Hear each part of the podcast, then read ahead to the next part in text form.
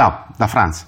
Voi sapete che ce l'ho su abbastanza a morte con l'avidità. In questo caso, eh, in questo breve video, parliamo di quello che eh, produce l'avidità e soprattutto da dove arriva e di quello che possiamo fare noi per eh, combattere questa cosa. Ora, eh, nella fattispecie noi parliamo di quel fenomeno per cui esistono degli stati, degli stati autenticamente canaglie, all'interno dei quali la popolazione eh, non può godere di alcun tipo di diritto umano e quei pochi diritti umani che, tra virgolette, gli vengono concessi vengono comunque infranti o calpestati eh, su base giornaliera. Guardate che i paesi in cui questo accade sono tanti, sono, non sono uno o due, sono tantissimi.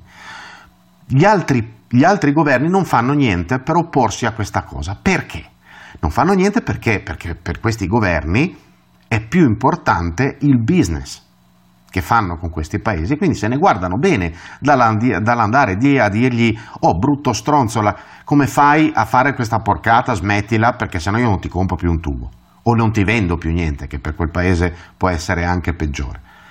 Perché andiamo a fare la, la a fare i grandoni contro un paese come la Russia e non andiamo a fare la stessa cosa contro un paese come la Cina o come l'Arabia Saudita o tanti altri paesi eh, dove, dove i diritti umani vengono costantemente calpestati. Perché? Perché ci stiamo facendo del business. Ora, come, come funziona l'avidità? La, l'avidità non parte da un governo, un governo è costituito da esseri umani. Se gli esseri umani all'interno di questo governo ragionano e agiscono solo sulla base di, eh, eh, dell'avidità, ecco che ovviamente nessuno di queste persone andrà a contrastare le porcate che vengono fatte in un paese con il quale si fa business. Ma queste persone da dove vengono?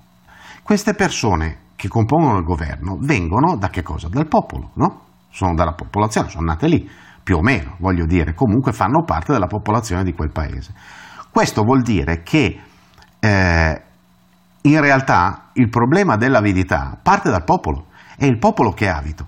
Le persone all'interno del popolo sono avide e quindi, per logica conseguenza, quando qualcuno all'interno di quel popolo viene eletto a una, a una posizione governativa, e ovviamente si porta dietro quello che era prima di essere governante, perché rimane comunque un essere umano e se prima di essere governante era una persona avida, rimarrà avida anche quando andrà al governo. Quindi la realtà è che noi dovremmo iniziare a lavorare ognuno, ognuno di noi su se stesso, in modo che l'avidità trovi sempre meno spazio all'interno della nostra vita. Come si fa? Non è che sia difficile, eh?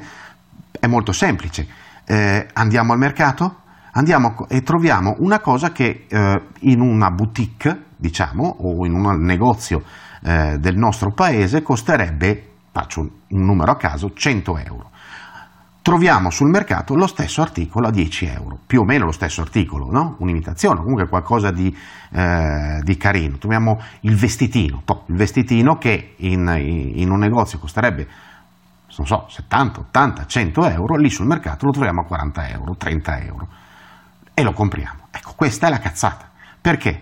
Perché quel vestito per costare così poco vuol dire che c'è qualcuno che si è potuto permettere di pagare molto meno di quello che paga qualcuno del nostro paese per fare lo stesso vestito e questo significa che molto spesso quel vestito, molto spesso, non sempre, ma molto spesso quel vestito arriva da una nazione in cui si sfruttano per esempio i lavoratori.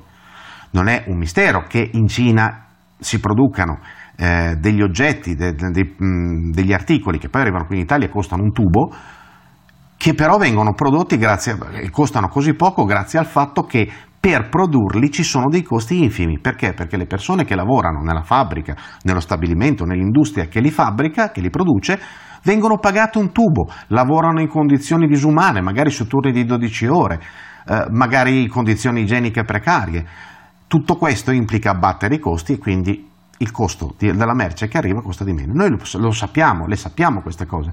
Quindi piantiamola di andare sui mercatini a comprare le porcate che vengono dalla Cina, perché ogni volta che compriamo una porcata che viene dalla Cina è la nostra avidità che parla. Ora, io non nego che uno dica, vabbè, ma io ho bisogno di un vestitino, cazzo, non posso mica spendere 120 euro per andare a comprarmi un vestito. E aspetta a comprarti sto vestito, lo comprerà più tardi.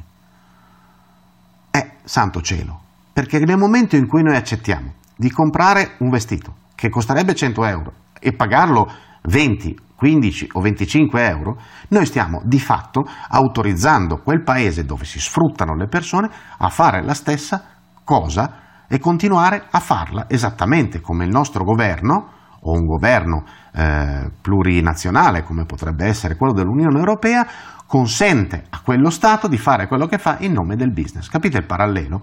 Noi facciamo la stessa cosa, siamo noi i primi a farla. E dopo pretendiamo però che il nostro governo vada a dare addosso al paese in cui vengono eh, prodotti eh, questi efferati eh, eh, atti contro i diritti umani. Siamo noi che dobbiamo partire con questo, dobbiamo stare attenti, dobbiamo guardare quello che compriamo, dobbiamo fare attenzione a quello che desideriamo, interrogarci se davvero ci serve, se davvero lo desideriamo, per l'amor di Dio, ognuno è libero di fare quello che vuole, ma nel momento, ricordiamoci che nel momento in cui compriamo qualcosa che non ci potremmo permettere, comprandone magari una copia funzionante per l'amor del cielo, che fa le stesse cose, che costa 10 volte di meno, solo perché viene prodotta grazie allo sfruttamento di altri esseri umani, noi stiamo facendo la stessa cosa di un governo che non dice niente a quel paese per quello che fa ai propri cittadini.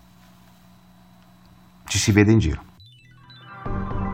Benvenuti su Franz Blog, canale video e podcast. Trovate questo contenuto e tanti altri su franzblog.tv in versione scritta, video e audio.